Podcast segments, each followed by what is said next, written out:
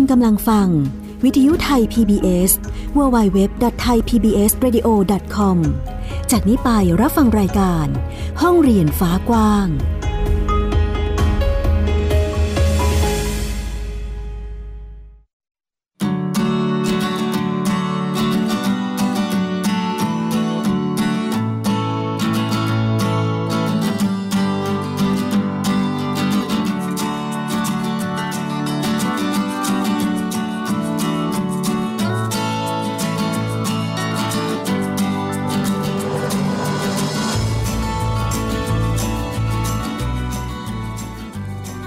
ดีค่ะคุณผู้ฟัง ต้อนรับคุณผู้ฟังทุกท่านค่ะ เข้าสู่รายการห้องเรียนฟ้ากว้างนั่นเองนะคะ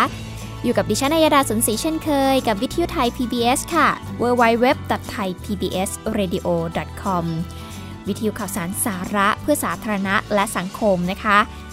รายการห้องเรียนฟ้ากว้างจะพาคุณผู้ฟังไปติดตามเรื่องราวข่าวสารต่างๆ ด้านการศึกษา ในมิติต่างๆ มากมายเลยค่ะ ไม่ว่าจะเป็นเรื่องของนโยบายการศึกษา เรื่องของการศึกษาทางเลือกนะคะรูปแบบการศึกษาในแบบต่างๆ ที่น่าสนใจค่ะ ก็นำมาเล่าแล้วก็พูดคุยให้คุณผู้ฟังได้ รับฟังแล้วก็ติดตามกันนะคะหลากหลายช่องทางเลยที่สามารถรับฟังเราได้ไม่ว่าจะเป็นผ่านทางเว็บไซต์อย่างที่ดิฉันบอกไปนะ เว็บไซต์ www.thaipbsradio.com ค่ะ รวมไปถึงแอปพลิเคชันไทย PBS ด้วยนะคะ คุณผู้ฟังกับแอปพลิเคชันไทย PBS Radio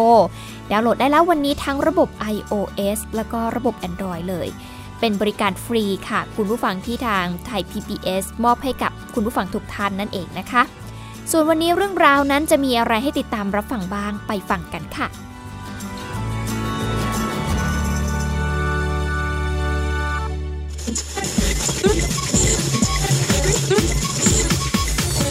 This is Thai PBS Radio Bangkok Thailand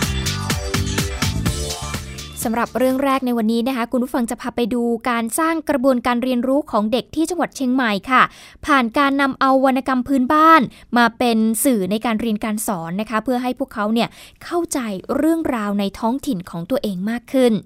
วันนี้เราจะไปติดตามเรื่องราวจากเจนซีรีพอร์เตอร์คุณนัทพล ปานอุดมลักษ์จากมหาวิทยาลัยเชียงใหม่ ไปติดตามรับฟังกันค่ะคุณผู้ชมคะเนื่องจากการเรียนรู้ของเด็กนั้นเป็นสิ่งสำคัญที่จังหวัดเชียงใหม่ จึงได้มีการนำวรรณกรรมพื้นบ้านมาเป็นสื่อในการเรียนการสอน เพื่อให้เด็กเกิดจินตนาการ และเข้าใจเรื่องราวท้องถิ่นของตัวเองมากขึ้น ติดตามกับ Gen Z reporter คุณนัทพลปานอุดมลักษ์จากมหาวิทยาลัยเชียงใหม่ค่ะ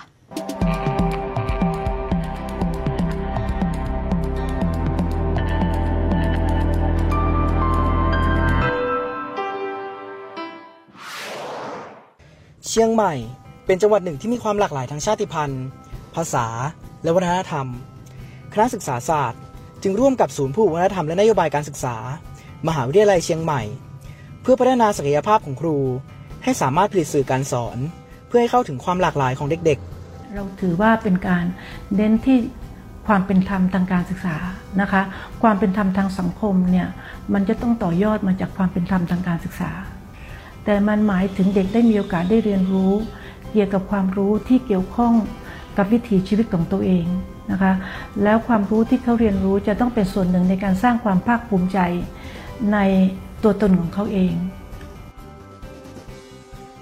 โดยในกิจกรรมนี้ก็ได้นำเอาวรรณกรรมพื้นถิ่นล้านนามาเป็นเครื่องมือที่จะใช้พัฒนาต่อยอด ในการผลิตสื่อการสอนใหม่ๆ ในขณะเดียวกัน เด็กๆ ก็จะได้เรียนรู้วัฒนธรรมของตนเอง ผ่านวรรณกรรมพื้นถิ่นล้านนาไปด้วย คือการที่เราเลือกวรรณกรรมพื้นถิ่นนะคะหรือวรรณกรรมหรือนิทานพื้นบ้านเนี่ยเข้ามาเป็นสื่อ เพราะว่าหนึ่งเนี่ยนะคะจะทำให้เด็กเนี่ยรู้จักตัวเองภาคภูมิใจในตัวเอง เพราะนิทานเหล่านี้เป็นเรื่องเกี่ยวกับชีวิตของพวกเขาค่ะอันที่สองคือว่านิทานเนี่ยมันสร้างจินตนาการให้เด็กเนี่ยมองเห็นโลกภายนอก นะคะ ได้อย่างกว้างไกลค่ะ ประการที่ 3 คือว่านิทานที่เราเลือกมาเนี่ยจะทำให้เด็กเนี่ยมองเห็นความเป็นมนุษย์ของเพื่อน มองเห็นความแตกต่างหลากหลาย และการอยู่ร่วมกันอย่างคารพพึ่งพากัน จากการทำงานร่วมกันนำไปสู่กิจกรรมการพัฒนาศักยภาพของครูผู้สอน และบุคลากรทางการศึกษา ในระดับปฐมวัย และประถมศึกษา ให้สามารถผลิตสื่อการสอน และจัดกิจกรรมเพิ่มประสบการณ์การเรียนรู้ให้กับเด็กๆ ได้ ตัวด้วยชุมชนบริบทของโรงเรียนครูออยเองเนี่ยเราเป็นชาติพันธุ์อยู่แล้ว ซึ่งวัฒนธรรมก็ดีวรรณกรรมเนี่ยเขาในเรื่องของชาติพันธุ์มันมีเยอะ แต่เรายังไม่ได้ดึงไม่ได้ดึงเรื่องราวเหล่านั้นเอามาสู่กระบวนการการเรียนรู้อย่างจริงจังเนี่ยค่ะเพราะฉะนั้นหลังจากที่ได้ไปอบรมมาเนี่ยเราก็ได้แนวทางได้วิธีการในการที่จะนำมาสู่กระบวนการเรียนรู้ในระดับวัยปฐมวัย เมื่อก่อนเนี่ยก็คือเป็นการนั่งเล่านำเข้าสู่กระบวนการเสริมประสบการณ์อย่างเดียว แต่ตอนนี้เนี่ยเรากลับมาแยกกิจกรรมนิทานและวรรณกรรม เอาไว้อีกฐานหนึ่งให้เด็กๆเนี่ยได้รู้จักวรรณกรรมของตัวเอง ได้รู้จักตัวตนของตัวเอง ได้รู้จักการใช้ชีวิตความเป็นอยู่ของตัวเองมากขึ้นนะคะ อ่านภูมิใจค่ะภูมิใจทุกครั้งที่เรามีสื่อนะคะสื่อจริง มีการปฏิบัติจริง ให้เด็กได้ทำเพราะเด็กจะตื่นเต้น แล้วความตื่นเต้นของเด็กอะมันทำให้เปิดไงสมองเปิดการเรียนรู้เปิด และเด็กๆก็จะจดจำแล้วก็ทำได้ดีค่ะความไม่พร้อมของทรัพยากร ความรู้และครูที่มาจากต่างถิ่นทำให้เกิดระยะห่างของวัฒนธรรม เป็นข้อท้าทายของครูที่นี่ แต่ครูก็เปิดใจและก้าวข้ามอุปสรรคนี้ พร้อมสร้างบทเรียนนอกกรอบคิดทางราชการ นัทพล ปานอุดมลักษ์ รายงาน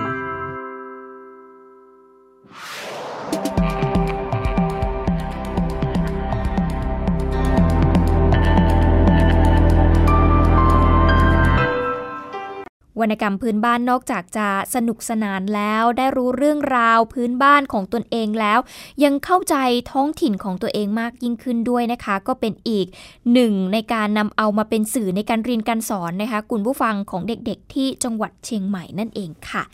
ก็เป็นอีกหนึ่งเรื่องราวดีๆ ที่นักข่าวพลเมืองเจนซีรีพอร์เตอร์ได้สื่อสารแล้วก็นำเอาเรื่องราวดีๆ แบบนี้มาให้ได้ติดตามรับฟังกันค่ะ วิทยุไทย PBS www.thaipbsradio.com ออกอากาศจากอาคารบี องค์การกระจายเสียงและแพร่ภาพสาธารณะแห่งประเทศไทย ถนนวิภาวดีรังสิต กรุงเทพมหานคร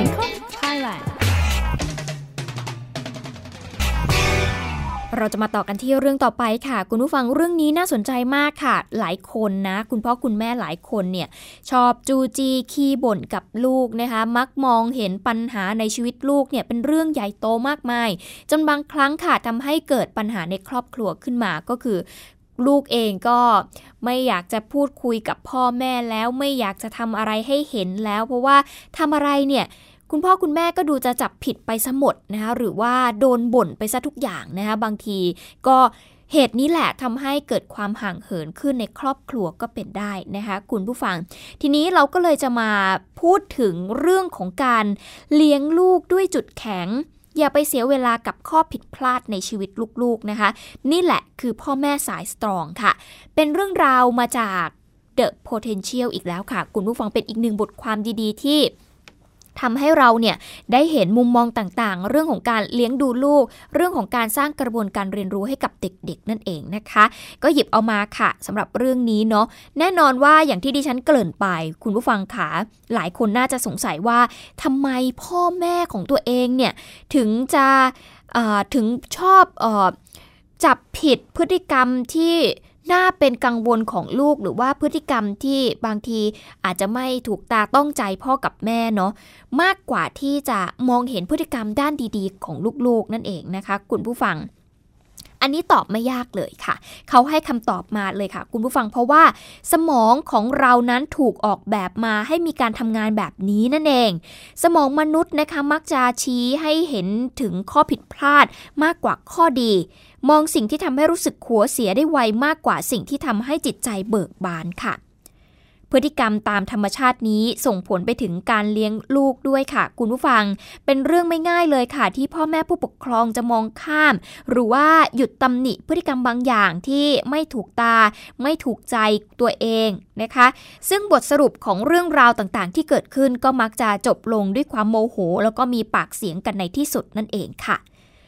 ลูกโกรธพ่อแม่ก็อึดอัดใจต่างฝ่ายต่างรู้สึกว่าทำไมไม่มีใครเข้าใจฉันเลยนะคะคุณผู้ฟัง เรื่องนี้ค่ะ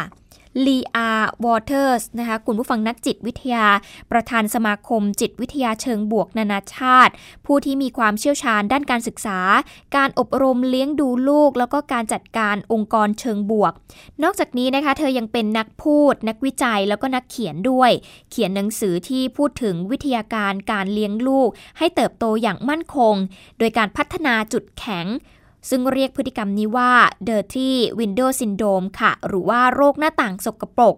กลไกการเอาตัวรอดของมนุษย์ที่มีติดตัวมาโดยธรรมชาตินะคะ สัญชาตญาณที่ทำให้เรานั้นเลือกมองปัญหาหรือว่าภัยร้าย ในสภาพแวดล้อมรอบตัวมากกว่าสถานการณ์ที่ดี หรือสถานการณ์ปกตินั่นเอง เมื่อมันเป็นเรื่องธรรมชาติที่อาจจะสร้างปัญหา และผู้ปกครองหลักควรที่จะทำอย่างไรไม่ให้ตัวเองเนี่ยกลายเป็นคนวิตกจริต แล้วก็จู้จี้กับลูกมากจนเกินเหตุข่าวดีก็คือว่าวิทยาการการเรียนรู้ได้ศึกษาค้นพบค่ะ คุณผู้ฟังว่า ถ้าหากพ่อแม่ยกความสนใจไปให้ความสำคัญกับจุดแข็งของลูกแทนการโฟกัสไปที่พฤติกรรมบางอย่างที่ไม่ได้อย่างใจ การเปลี่ยนมุมมองนี้จะช่วยลดความวิตกกังวลของพ่อแม่ได้ แถมยังช่วยสร้างคุณลักษณะให้กับลูก มีความยืดหยุ่นและเป็นคนที่มองโลกในแง่ดีได้ พอไม่ต้องเผชิญหน้ากับแรงกดดันจากความขัดแย้งกับพ่อแม่นั่นเองค่ะนักจิตวิทยาได้มีการแบ่งจุดแข็งออกเป็น 2 ประเภทด้วยกันค่ะ คุณผู้ฟังประเภทแรกเลยก็คือ พรสวรรค์หรือว่าความสามารถพิเศษ และอันที่ 2 ก็คือคุณลักษณะนั่นเองค่ะ พรสวรรค์หรือความสามารถพิเศษเนี่ยเป็นเรื่องของการแสดงออก แล้วก็ความสามารถที่โดดเด่นในตัวของแต่ละบุคคลนะคะคุณผู้ฟังไม่ว่าจะเป็นเรื่องของการเล่นกีฬา ดนตรี ศิลปะ คอมพิวเตอร์ และก็ความสามารถในการแก้ไขปัญหา ส่วนเรื่องของคุณลักษณะเนี่ยนะคะเป็นจุดที่เรียกได้ว่าเป็นจุดแข็งที่เป็นนามธรรมมากๆนะคะ แต่ก็เป็นส่วนประกอบจากภายในที่มันส่งผลต่อบุคลิกภาพ พฤติกรรมที่สื่อสารออกมาอย่างเช่น เรื่องของความเพียร ความอยากรู้อยากเห็น ความกล้าหาญอารมณ์ขัน ความเมตตาและความคิดสร้างสรรค์ อันนี้ทั้งหมดเรียกว่าคุณลักษณะนั่นเองค่ะ เท่าที่เห็นนะคะคุณผู้ฟังหรือว่าเราอาจจะสังเกตคนที่อยู่รอบตัวเราก็ได้นะคะ จะเห็นว่าพ่อแม่ผู้ปกครองส่วนใหญ่เนี่ยมักจะโฟกัสไปที่การพัฒนาพรสวรรค์ต่างๆ ของลูกๆนะคะ อย่างเช่น เรื่องของการร้องเพลง การเต้น การเล่นดนตรี ศิลปะหรือว่ากีฬานะคะ แต่นักจิตวิทยาเองก็บอกว่าทางที่ดีที่สุดเนี่ยผู้ปกครองจะต้องช่วยลูกๆ สร้างจุดแข็งทั้งสองประเภท ควบคู่กันไปค่ะ ไม่ว่าจะเป็นพรสวรรค์ความสามารถพิเศษ หรือคุณลักษณะนั่นเอง อย่างเช่น ความสามารถทางด้านดนตรีของวง The Beatles นะคะคุณผู้ฟังเขาคงจะไปไม่ถึงไหนถ้าเกิด เขาเนี่ยขาดความคิดสร้างสารรค์หรือแม้แต่นิวอาร์มสตองเองก็เหมือนกันค่ะ เขาคงไปไม่ถึงดวงจันทร์ถ้าเกิดเขาขาดความกล้า นี่น่าจะเป็นตัวอย่างที่ทำให้เห็นภาพชัดเจนมากยิ่งขึ้นนะคะ ผลการวิจัยของ Waters เองนะคะคุณผู้ฟังเขาก็บอกว่าเด็กและเยาวชนในช่วงวัยรุ่น ที่พ่อแม่คอยชี้แนะแล้วก็สนับสนุนให้มองเห็นจุดแข็งของตัวเอง พวกเขาจะเติบโตขึ้นอย่างมีความสุข มีสุขภาวะทางอารมณ์เชิงบวก แล้วก็ควบคุมอารมณ์ของตัวเองได้ดี ซึ่งบุคลิกที่เห็นได้อย่างชัดเจนนะคะยกตัวอย่างเลยก็คือคนที่มีความมุ่งมั่น มั่นใจในตัวเอง แล้วก็พอใจกับชีวิตของตัวเองค่ะ นอกจากนี้นะคะยังทำให้พวกเขาเนี่ยเครียดน้อยลงด้วยค่ะ คุณผู้ฟังเพราะว่าสามารถจัดการกับปัญหาของตัวเองได้ดี ไม่ว่าจะเป็นเรื่องเพื่อน หรือแม้กระทั่งการรับผิดชอบงานที่โรงเรียนไปจนถึงเรื่องของการรักษาผลการเรียนให้อยู่ในระดับที่ดีนั่นเองค่ะ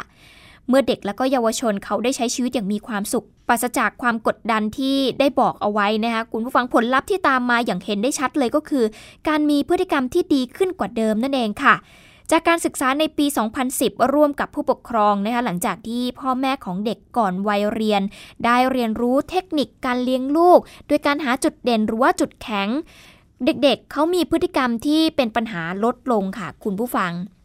ไม่ใช่แค่เด็กเท่านั้นนะคะ แต่ว่าพ่อแม่เองก็ยังได้ประโยชน์ด้วย เพราะว่าการศึกษาอีกครั้งหนึ่งได้มีการแบ่งผู้ปกครองออกเป็น 2 กลุ่มด้วยกัน กลุ่มแรกเนี่ยให้ผู้ปกครองเข้าเรียนรู้ในโปรแกรมค่ะ เพื่อให้ผู้ปกครองเนี่ยสามารถที่จะระบุแล้วก็ปลูกฝังความสามารถที่เป็นจุดแข็ง และลักษณะเด่นของลูกได้ ส่วนกลุ่มที่2เนี่ยไม่ผ่านการเรียนรู้ใดๆนะคะปล่อยให้ลูก เขาปล่อยให้ผู้ปกครองกลุ่มนี้เนี่ยเลี้ยงลูกเองตามปกติ ผลการศึกษาพบค่ะ คุณผู้ฟังว่าผู้ปกครองกลุ่มแรกเนี่ยมีความสุขค่ะ แล้วก็มีความมั่นใจในการเลี้ยงลูกมากขึ้นด้วย เมื่อเทียบกับก่อนที่จะได้รับการอบรมนะคะ ส่วนกลุ่มที่ 2 ค่ะ ไม่สามารถวัดผลความเปลี่ยนแปลงเรื่องของความสุข หรือว่าความมั่นใจได้เลย แน่นอนว่าการเลี้ยงลูกโดยการมองหาคุณสมบัติที่เป็นจุดแข็ง ไม่ใช่วิธีเดียว แล้วก็ไม่ใช่วิธีสุดท้ายในการเลี้ยงลูกนะ คุณผู้ฟังขาแต่ว่าเป็นวิธีหนึ่งที่ช่วยได้เยอะเลยทีเดียวค่ะ โดยเฉพาะช่วยให้เด็กเนี่ยมีสุขภาพ จิตที่ดี แล้วก็การมองโลกในแง่บวก ลดความเครียดแล้วก็ภาวะซึมเศร้าได้ แต่การศึกษาเองก็บอกว่าวิธีนี้อาจจะไม่สามารถลดความกังวลลงได้ค่ะ พูดง่าย ๆ เลยก็คือการเลี้ยงลูกแบบพ่อแม่สายสตรองเนี่ยทำให้ลูกเนี่ยรู้สึกดีกับตัวเองมากขึ้น แต่ว่าก็ไม่ได้ช่วยให้รู้สึกแย่น้อยลงนะ เพราะว่าวิธีการเพิ่มความสุข กับวิธีการเยียวยาและบรรเทาความทุกข์ หรือการขจัดความรู้สึกไม่ดี ไม่ใช่เรื่องเดียวกันค่ะ ซึ่งอย่างไรก็ตามนะคุณผู้ฟังขาเพื่อป้องกันไม่ให้ความขัดแย้ง หรือว่าความรู้สึกไม่ดีระหว่างผู้ปกครองกับเด็กเกิดขึ้น จนกลายเป็นความทุกข์แล้วก็สะสมถึงขั้นมองหน้ากันไม่ติดเนี่ยสิ่งที่ผู้ปกครองควรที่จะโฟกัสตั้งแต่ต้นเลย เพื่อที่จะแก้ไขปัญหานี้เลยก็คือ การให้ความสำคัญกับการสร้างความสุข และกการมีคุณภาพชีวิตที่ดีกับลูกหลานของตัวเองนั่นเองค่ะ แล้วทีนี้ กลับมาที่คุณพ่อคุณแม่บางคนอาจจะมีคำถามว่าแล้วฉันจะรู้ได้ยังไงอะว่าอะไรคือจุดแข็งของลูกของฉัน ผู้ปกครองต้องช่วยสนับสนุนแล้วก็ให้โอกาสโดยที่ไม่ไปปิดกั้นแล้วก็ไม่ไปขัดขวางนะคะ ต้องกล่าวชื่นชมเขา แสดงความคิดเห็นหรือว่าให้ความสนใจกับสิ่งที่ลูกๆเนี่ยเขาทำดีแล้ว ซึ่งจุดนี้เองค่ะที่พ่อแม่ควรที่จะยื่นมือเข้ามาช่วยนะคะ และทำอย่างไรก็ได้ค่ะ ให้พวกเขาเนี่ยลงมือทำในสิ่งที่พวกเขานั้นสนใจ เพื่อที่จะให้เขานั้นแสดงความสามารถ และเผยบุคลิกภาพของตัวเองออกมานะคะ และตอนนั้นแหละค่ะผู้ปกครองจะมองเห็นนะคะแล้วก็สามารถที่จะช่วยให้คำแนะนำเด็กๆ ได้ว่า พวกเขานั้นจะใช้จุดแข็งของตัวเอง มาช่วยแก้ไขปัญหา แล้วก็มองเห็นจุดอ่อนของตัวเองได้อย่างไรบ้างนั่นเองค่ะ ซึ่ง Waters นะคะคุณผู้ฟังก็แนะนำวิธีการง่ายๆ 4 วิธีนะคะที่จะช่วยให้ผู้ปกครองเนี่ยส่งเสริมหรือว่าพัฒนาจุดแข็งของลูก ของตัวเองได้นะคะ อันแรกเลยก็คือ การกล่าวถึงหรือกล่าวชื่นชม เมื่อเห็นจุดแข็งของลูกๆ อย่างเช่น วันนี้ลูกทำได้ดีมากที่ตัดสินใจแพ็คกระเป๋าก่อน หรือแม่รู้ว่าพี่ทำให้ลูกนั้นรู้สึกแย่ แม่ภูมิใจในตัวลูกมากที่ลูกมองข้ามผ่าน และให้อภัยได้ การกล่าวถึงจุดแข็งให้ลูกๆ ได้ยินในลักษณะนี้นะคะ จะทำให้พวกเขานั้นซึมซับและมองเห็นตัวเอง มองเห็นความสามารถด้านดีของตัวเอง แทนที่จะรู้สึกว่าตัวเองเป็นคนไม่ได้เรื่อง หรือว่าใช้ไม่ได้เมื่อพ่อแม่ตำหนิถึงข้อผิดพลาดของพวกเขา ผลที่เกิดขึ้นตามมาค่ะ คุณผู้ฟังก็คือพวกเขาเนี่ยรู้จักการให้กำลังใจตัวเอง ยืนหยัดและก็พร้อมที่จะเรียนรู้มากกว่าการตัดพ้อตัวเองว่าเป็นคนไม่เอาไหน เมื่อต้องเผชิญหน้ากับสถานการณ์ยากๆ ในชีวิตของพวกเขานั่นเองค่ะ 2 ก็คือไดอารี่บันทึกจุดแข็ง วิธีนี้เป็นการบ้านของพ่อแม่ค่ะ พ่อแม่ต้องเป็นนักสังเกต บันทึกจุดแข็ง 3 อย่างที่เห็นในตัวลูกในแต่ละวัน และสื่อสารให้ลูกๆ รับรู้ถึงสิ่งที่มองเห็นในวันถัดไป นอกจากนี้ในทุกๆ 2 สัปดาห์นะคะคุณพ่อคุณแม่จะเป็นผู้เขียนจดหมายถึงลูกๆ เพื่อที่จะบอกเล่าถึงจุดแข็งของพวกเขาอีกครั้งหนึ่ง เพื่อเป็นการยืนยันว่าสิ่งนั้นมีอยู่จริงนั่นเองค่ะ นี่คือวิธีที่ 2 นะคะ วิธีที่ 3 ก็คือ แผนผังแสดงจุดแข็งของครอบครัว นอกจากจุดแข็งส่วนบุคคลที่ผู้ปกครองมีส่วนช่วยมองหาเพื่อให้ลูกๆเนี่ยมองเห็นแล้วนะคะ การชี้ให้ลูกๆ เห็นจุดแข็งของครอบครัว เป็นตัวอย่างที่ดีที่จะช่วยเสริมสร้างความมั่นใจให้กับพวกเขาค่ะ ยกตัวอย่างเช่น แม่คนหนึ่งบอกว่าเธอเนี่ยลิสต์จุดแข็งของครอบครัว ติดเอาไว้ที่ตู้เย็น เพื่อให้เด็กๆเนี่ยได้เห็นตัวอย่าง แล้วก็เปิดโอกาสให้พวกเขา ใช้จุดแข็งเหล่านั้นกับคนในครอบครัว อย่างเช่น ฉันบอกให้ลูกๆ ดึงจุดเด่นของพวกเขาออกมาใช้ ใช้ความร่าเริง สนุกสนานต้อนรับแขกที่มาที่บ้าน ใช้ความเป็นผู้นำในการตัดสินใจ เด็กๆ มีส่วนร่วมและก็สนุกไปกับการนำจุดแข็งของตัวเอง มาใช้ให้เป็นประโยชน์ในชีวิตประจำวัน นี่คือวิธีที่ 3 ค่ะ แผนผังแสดงจุดแข็งของครอบครัวนั่นเอง ส่วนวิธีที่ 4 ค่ะ วิธีสุดท้ายก็คือการตั้งคำถาม แบบตรงๆกับลูกถึงจุดแข็งของตัวเอง เมื่อลูกต้องรับผิดชอบหน้าที่ที่สำคัญอะไรบางอย่างนะคะ อาจจะเป็นโปรเจกต์หรือว่ากิจกรรมของโรงเรียน ซึ่งเป็นงานใหญ่สำหรับเขา เด็กๆ ก็อาจจะรู้สึกประมา อาจจะรู้สึกกลัวจนขาดความมั่นใจค่ะ ผู้ปกครองสามารถตั้งคำถามตรงๆ กับลูกได้ค่ะ คุณผู้ฟังอย่างเช่น ลูกคิดว่าจุดแข็งในตัวลูกที่จะช่วยทำงานนี้ให้มันผ่านไปได้คืออะไร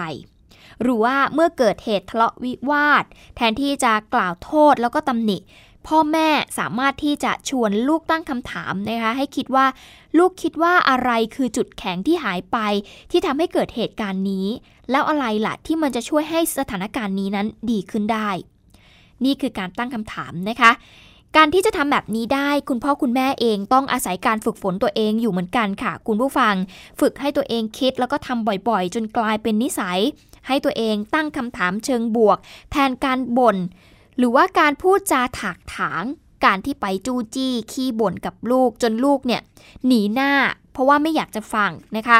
เมื่อมีเหตุการณ์ที่ท้าทายเกิดขึ้นกับลูก พ่อแม่สามารถที่จะดึงจุดแข็งข้อใดข้อหนึ่ง ที่เห็นในตัวลูกขึ้นมาชี้แนะให้เขาเนี่ยนำเอาคุณลักษณะข้อนั้นเนี่ยไปรับมือหรือว่าแก้ไขกับสถานการณ์นั้น ๆ ได้ อย่างเช่น อาจจะบอกลูกถึงความใจดี แล้วก็มีจิตใจเมตตาของเธอ ให้เธอเนี่ยนำเอาคุณลักษณะนี้มาควบคุมอารมณ์ทำให้มีความอดทนต่อสิ่งต่างๆ นั่นเองนะคะ อันนี้ก็คือยกตัวอย่างนะคุณผู้ฟัง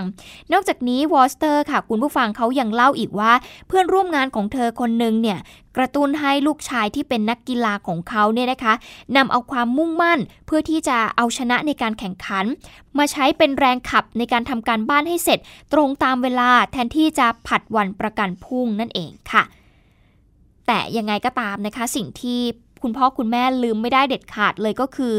การมองทุกอย่างตามสภาพความเป็นจริง แล้วก็ไม่ชื่นชมลูกจนเกินเหตุ จนทำให้เด็กๆเนี่ยกลายเป็นคนหลงตัวเองนะคะ หรือว่าอาจจะหลงอวดลูกจนออกหน้าออกตาจนเกินไปนั่นเองค่ะ อันนี้ก็คือสิ่งที่คุณพ่อคุณแม่ต้องระมัดระวังเอาไว้ด้วยนะคะ